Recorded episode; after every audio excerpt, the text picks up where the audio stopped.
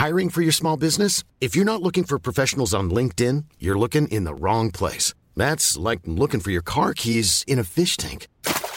LinkedIn helps you hire professionals you can't find anywhere else, even those who aren't actively searching for a new job but might be open to the perfect role. In a given month, over 70% of LinkedIn users don't even visit other leading job sites. So start looking in the right place. With LinkedIn, you can hire professionals like a professional. Post your free job on linkedin.com slash people today.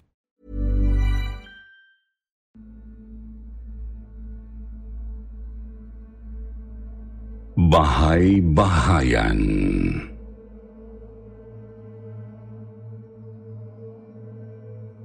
Magandang gabi po, Sir Jupiter.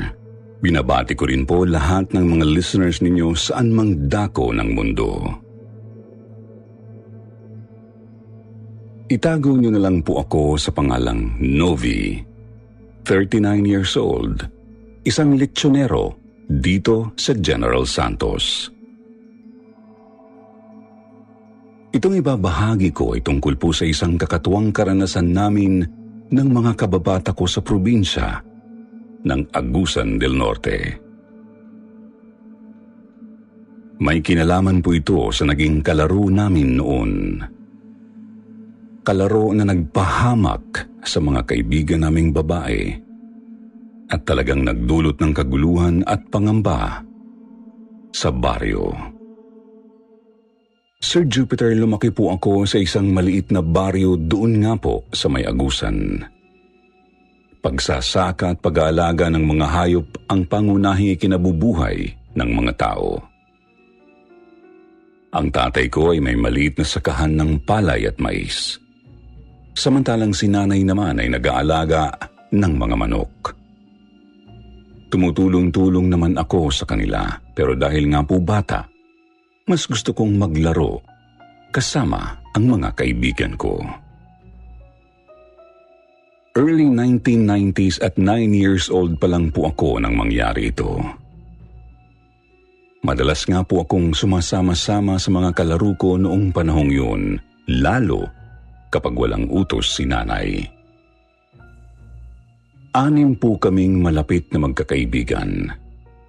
Tatlong lalaki at tatlong babae.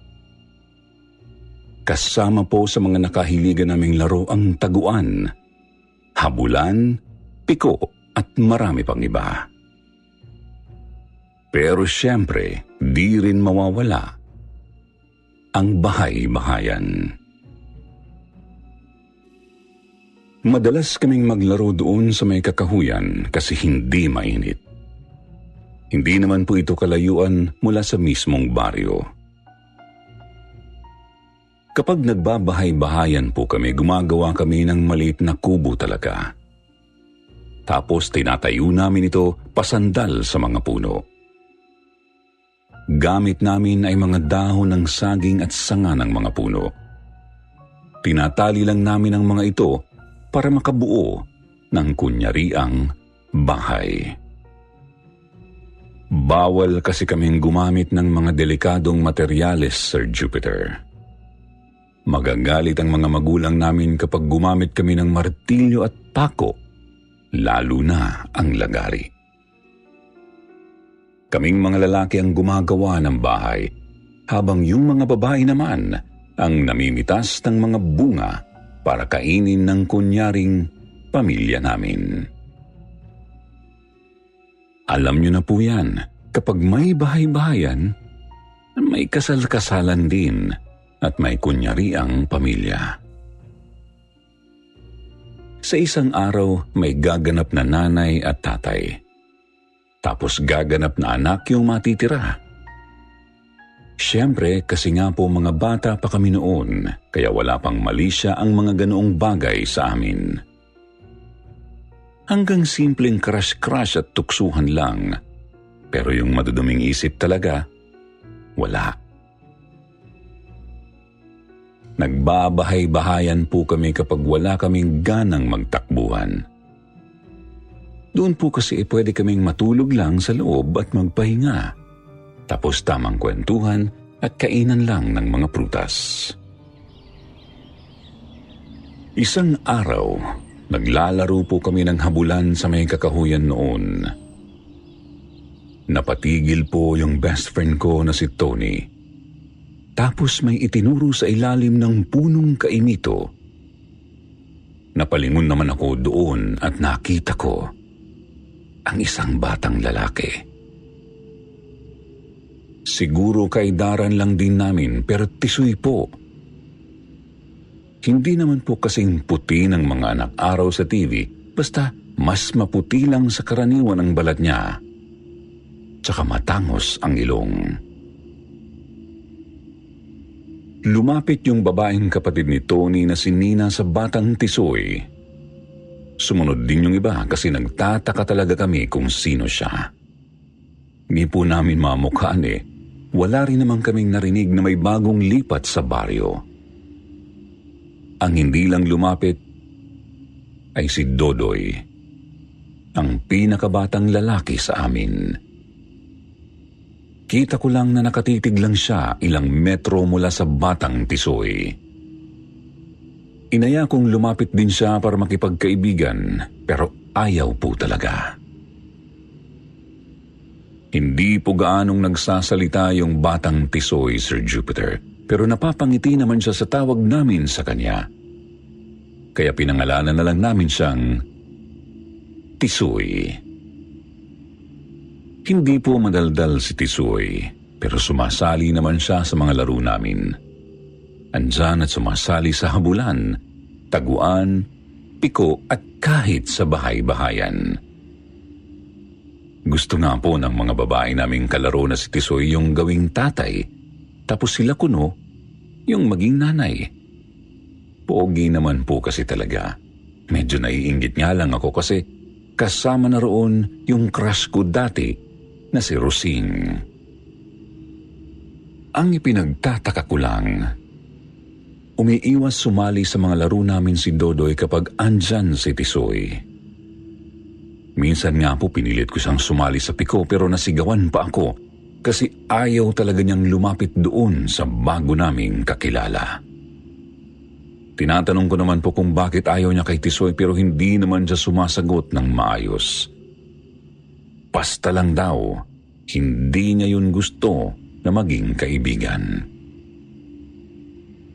Nagbahay-bahaya na nga po kami ng sumunod na hapon, Sir Jupiter. Gusto nga po ng mga babae na si Tisoy yung maging tatay. Tapos ay si Nina naman yung nanay. Napasimangot pa nga po yung dalawa pang babae, sina Rusing at Megay. Gaya sa karaniwan, Kaming mga lalaki po ang gumawa ng bahay-bahayan namin. Ako, si Tony at si Tisoy. Ayaw pa rin kasi talagang sumali ni Dodoy. Sina Nina, Migay at Rosing naman ay nanungkit ng balimbing. Noong handa na ang lahat doon kami natulog ni Tony sa labas ng kubo kasi hindi na kami kakasya. Si Tisoy at yung mga babae sa loob. Nagising po ako noong magtatakip silim na. Kita kong gising na pala si Tony kaya napagpasyahan na namin gisingin na rin yung mga nasa loob. Baka kasi abutin kami ng dilim o ulan. Subalit, laking pagtataka namin kasi wala na si Tisoy. Nagkatanungan pa nga kami ni Tony kung napansin ba naming umalis pero pareho naman kaming tulog. Ginising na nga po namin yung mga babae. Sila man ay nagtaka rin kung nasaan na si Tisoy. At lalo po kaming nagtaka nang mapansin naming nananamlay si Nina. Sabi niya nahihilo raw siya at masakit ang ulo. Sinalat ni Megay ang lieg ni Nina at nakumpirmang nilalagnat ang kaibigan namin. Nabahala naman si Tony kasi nga bunsong kapatid po niya si Nina. Sama-sama kaming hinatid yung dalawa sa bahay nila tapos ay tumulong pa akong manguha ng lagundi. Papakuluan daw ng nanay ng magkapatid para kay Nina. Kinabukasan ay humupa naman po ang lagnat ni Nina nang pumunta ako sa kanila. Ang kaso, nananamlay pa rin. Tapos, tulala. Yun bang nakatitig lang sa kawalan at hindi kumikibo? Kaya tinulungan ko muna si Tony na manguha ng mga gulay na gagawing sabaw para sa kapatid. Habang nangunguha kami ng gulay, bigla pong lumapit sa akin si Dodoy. Palingon-lingon pa ito, animoy may ayaw makita. Sinabi niya sa akin, Sabi ko naman sa inyo eh, hindi maganda ang kutob ko sa tisoy na yun, Kuya Novi. Hindi ko nga lang sigurado kung ano, basta masama ang pakiramdam ko sa kanya, Kuya. Maniwala kayo sa akin. Hindi pa man ako nakakasagot ay mabilis nang tumalikod at umalis si Dodoy. Pati si Tony ay nagtataka na rin sa ikinikilos nung pinakabata sa amin. Isip na lang namin, baka nasobrahan lang sa pag-iisip si Dodoy kaya't kung ano-ano ang nabuo niyang hinala kay Tisoy. Nauna akong pumunta sa tagpuan namin sa kakahuyan noong araw na yun, Sir Jupiter. Nag-aalala kasi si Tony para sa kapatid niya kaya nagpaiwan siya. Hindi rin naman nagtagal at dumating na rin si Megay at Rusing. Nagsimula po kaming maglaro ng piko noon. Siguro mga bandang alas dos na yun ng hapon. Subalit nang dumating si Tisoy, tila ba nagbago ang timpla ng dalawang babae. Gusto agad nilang magbahay-bahayan. Nagtaka ako kasi hindi naman sila ganoon dati. Kung nag enjoy pa silang makipagkabulan, hindi naman kami agad nagbabahay-bahayan. Madalas nga ay dalawa o isang beses lang sa isang linggo kami nakakapagbahay-bahayan eh.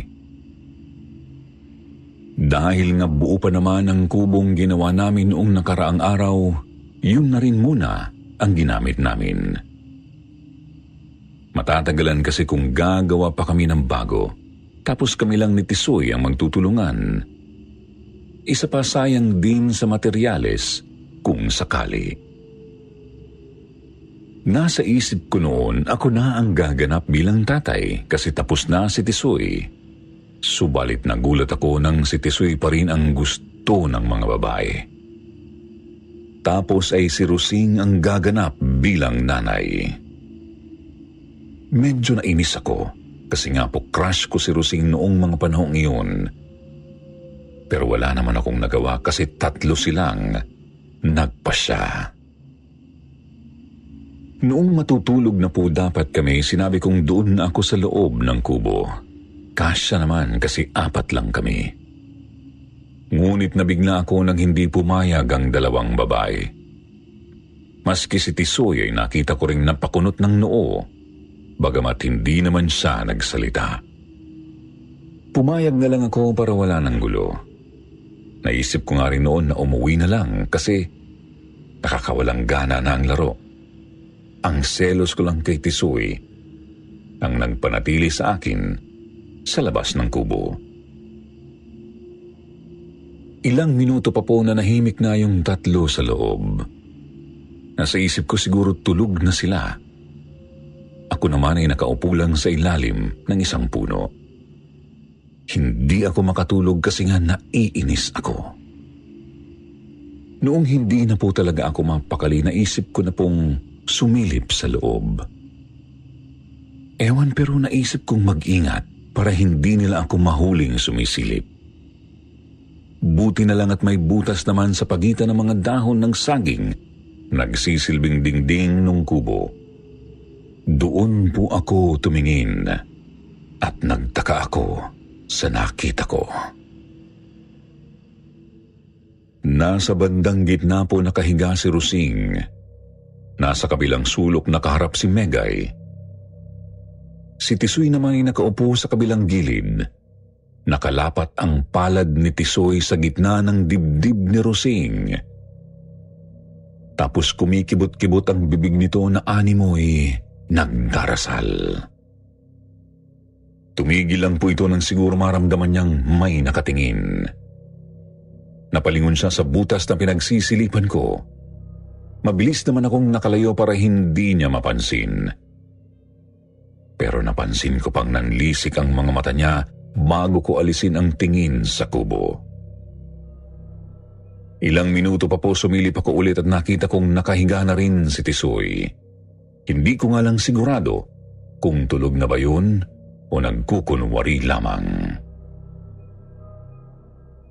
Gusto ko nang umalis kasi nawiwirduhan na talaga ako kay Tisoy. Pero naisip ko si Dodoy. Napatanong sa sarili kong bakit parang takot ito sa bagong saltang bata. Gusto ko ring malaman sa sarili ko kung ano ba talaga ang meron kay Tisoy. Kaya sumilip po ako ulit at nagulat nang makitang wala na si Tisoy sa loob ng kubo. Pumasok pa nga po ako pero wala talaga. Tiningnan ko ang paligid ng bahay-bahayan namin, hindi ko talaga siya makita. Nagising na rin si Megay at saka nagtaka kung nasaan na si Tisoy. Sinabi ko naman na bigla na nga lang itong nawala kahit sigurado naman akong hindi siya lumabas ng kubo.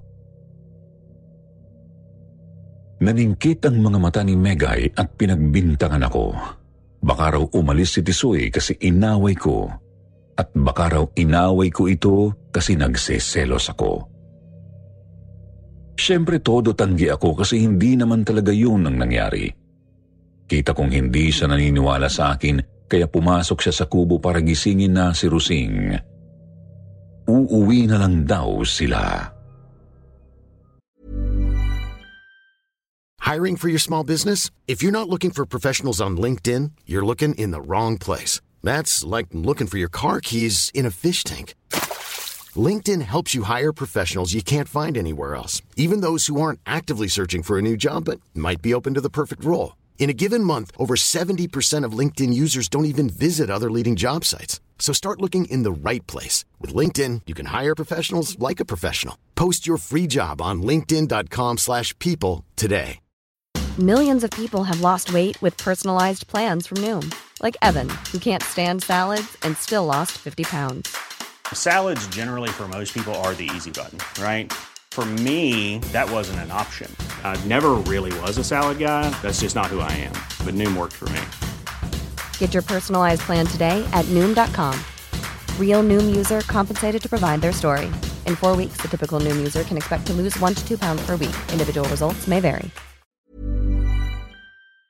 Subalit ilang saglit lang po ay dali-dali akong tinawag ni Megay nang mapansin niyang inaapoy sa lagnat si Rusing. Agad naman akong pumasok para sa latin ang noo ni Rusing at totoo nga.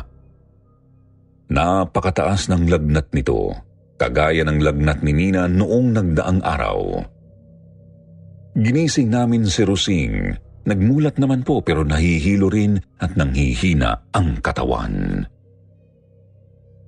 Kami na ni Megay ang umalalay kay Rusing pauwi sa bahay nila. Medyo nahirapan pa nga po kami kasi hindi talaga siya makalakad ng maayos.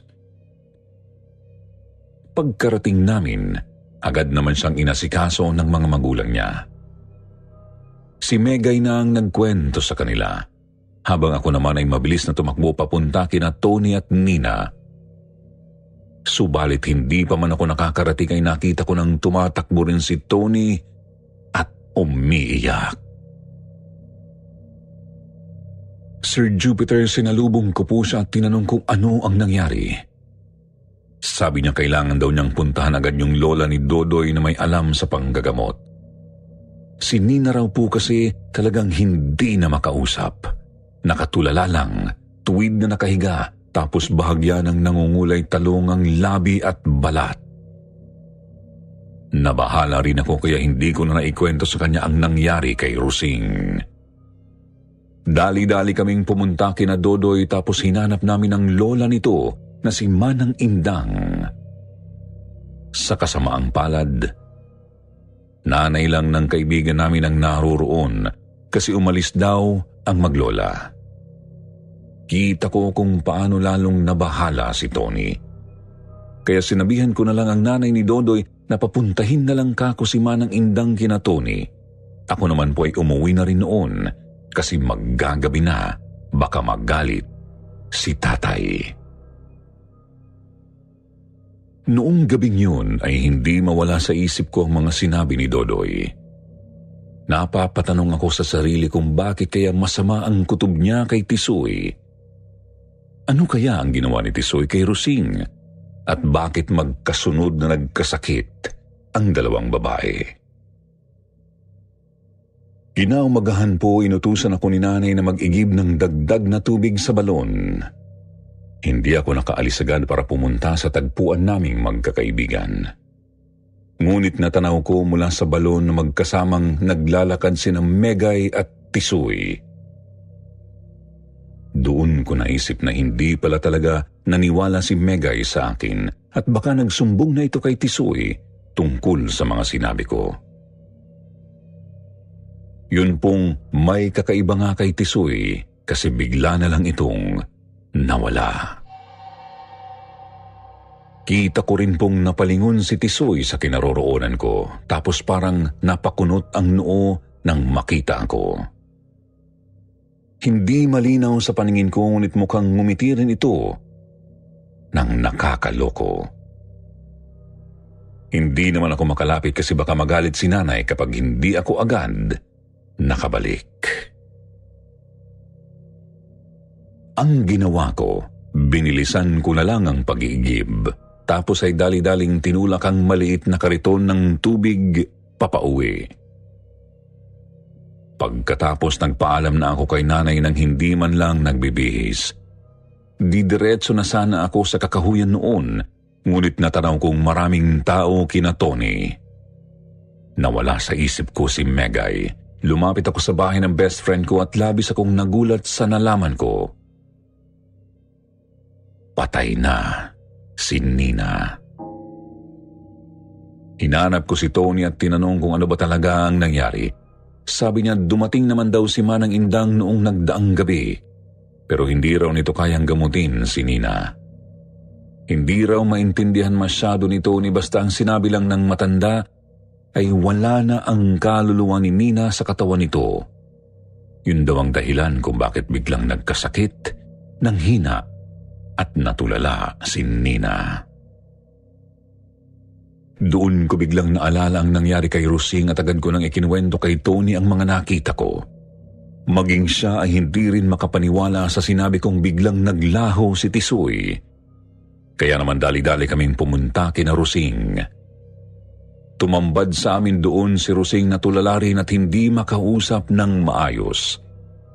Hindi naman na siya nilalagnat pero sabi ni Tony ay baka mangulay talong na rin pagsapit ng hapon.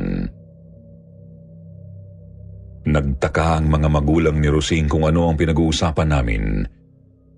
Kinwento namin sa kanila ang nangyari, kaya't nabahala rin sila. Agad nga pong umalis ang tatay ni Rosing para tawagin si Manang Indang. Kami naman ng kaibigan ko ay dumiretso na sa kakahuyan para puntahan si Megay. Kabado na ako noon habang tumatakbo kasi natatakot akong baka mapaano rin si Narusing at Megay. Kita ko rin ang pagkabahala kay Tony.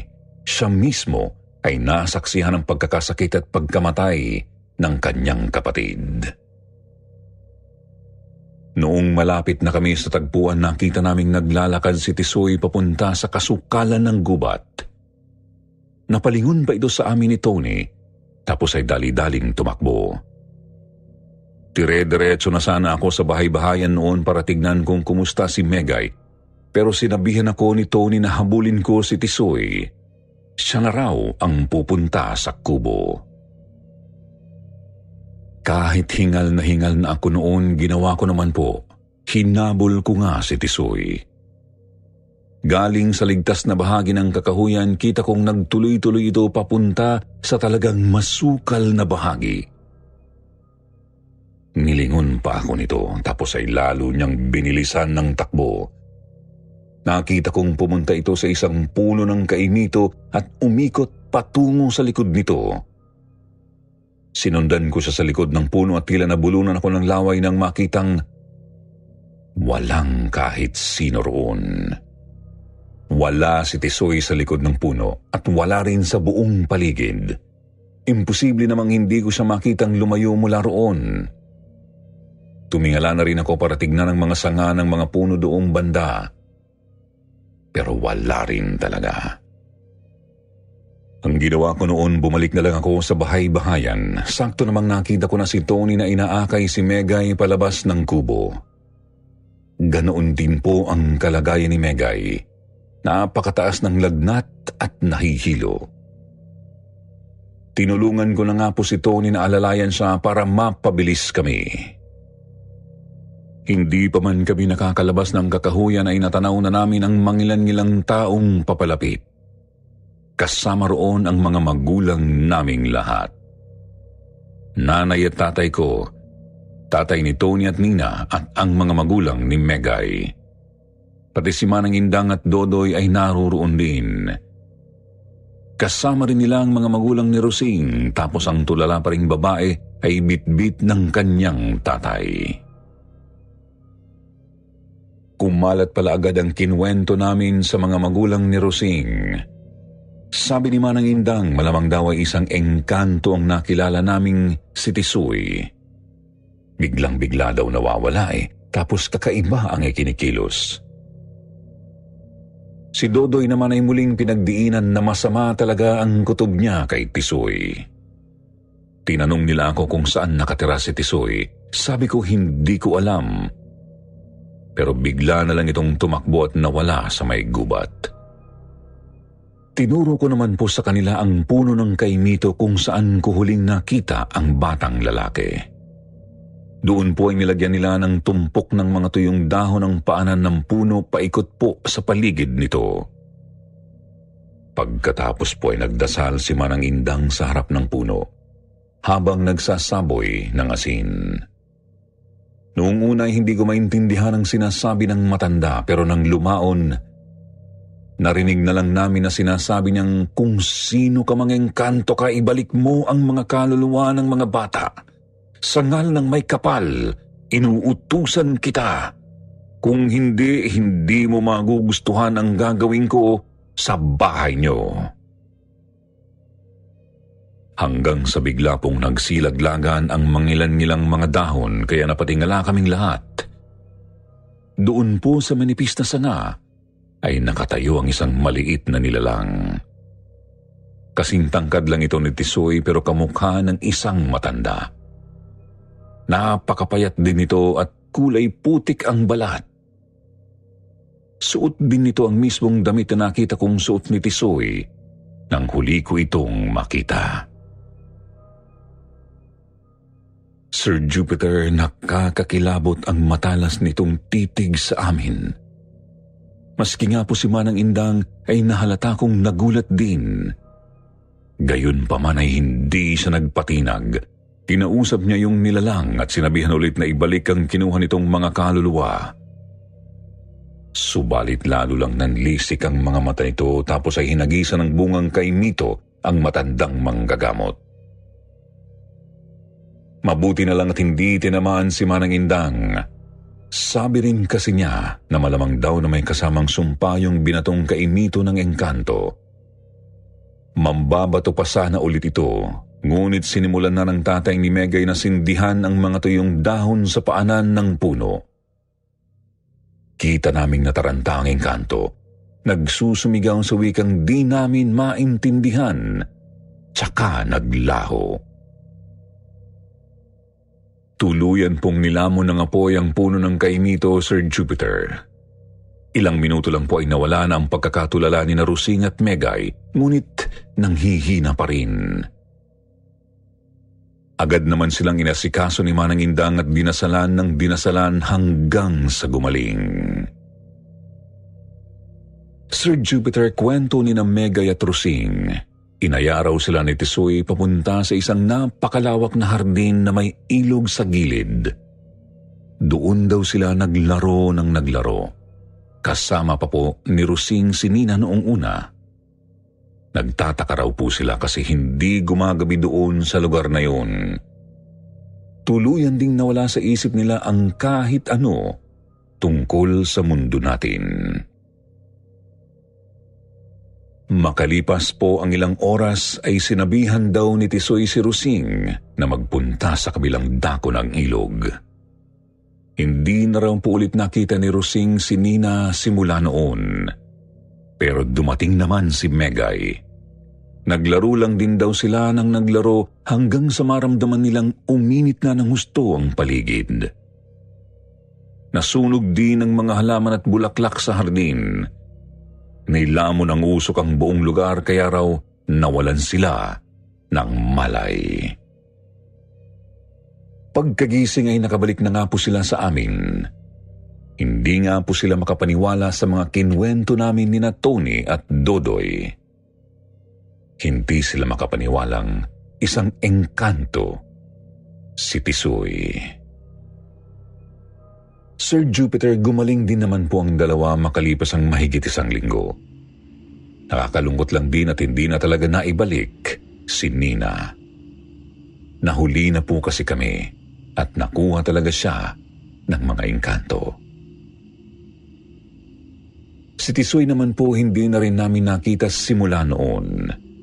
Tanging ang pagkamatay ni Nina ang natirang bahagi ng nasunog na puno at ang tagpuan namin ang nagsisilbing patunay na totoo ang lahat ng naranasan namin.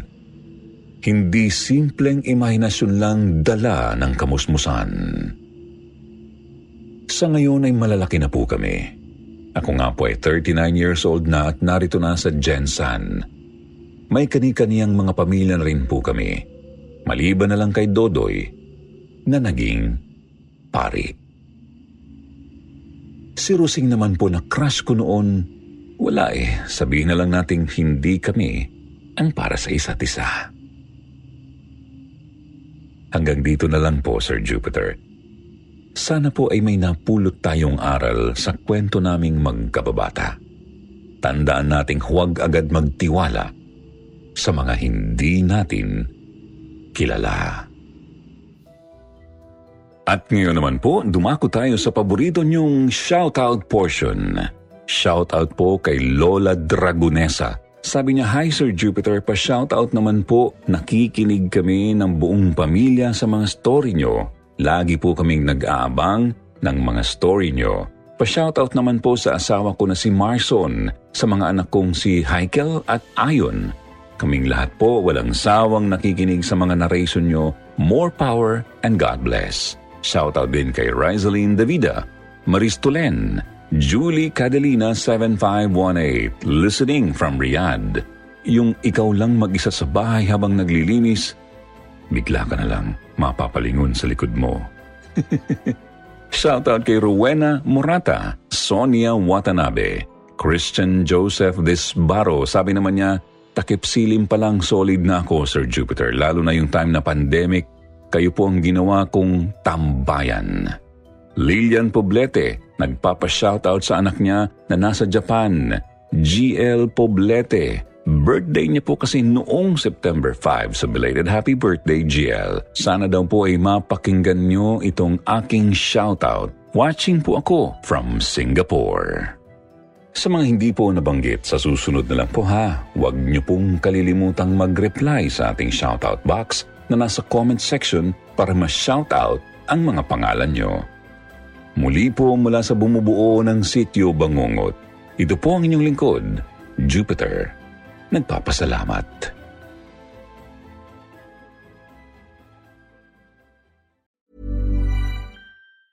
Planning for your next trip? Elevate your travel style with Quince. Quince has all the jet setting essentials you'll want for your next getaway, like European linen, premium luggage options, buttery soft Italian leather bags, and so much more. And is all priced at 50 to 80% less than similar brands. Plus, Quince only works with factories that use safe and ethical manufacturing practices. Pack your bags with high-quality essentials you'll be wearing for vacations to come with Quince. Go to quince.com slash pack for free shipping and 365-day returns.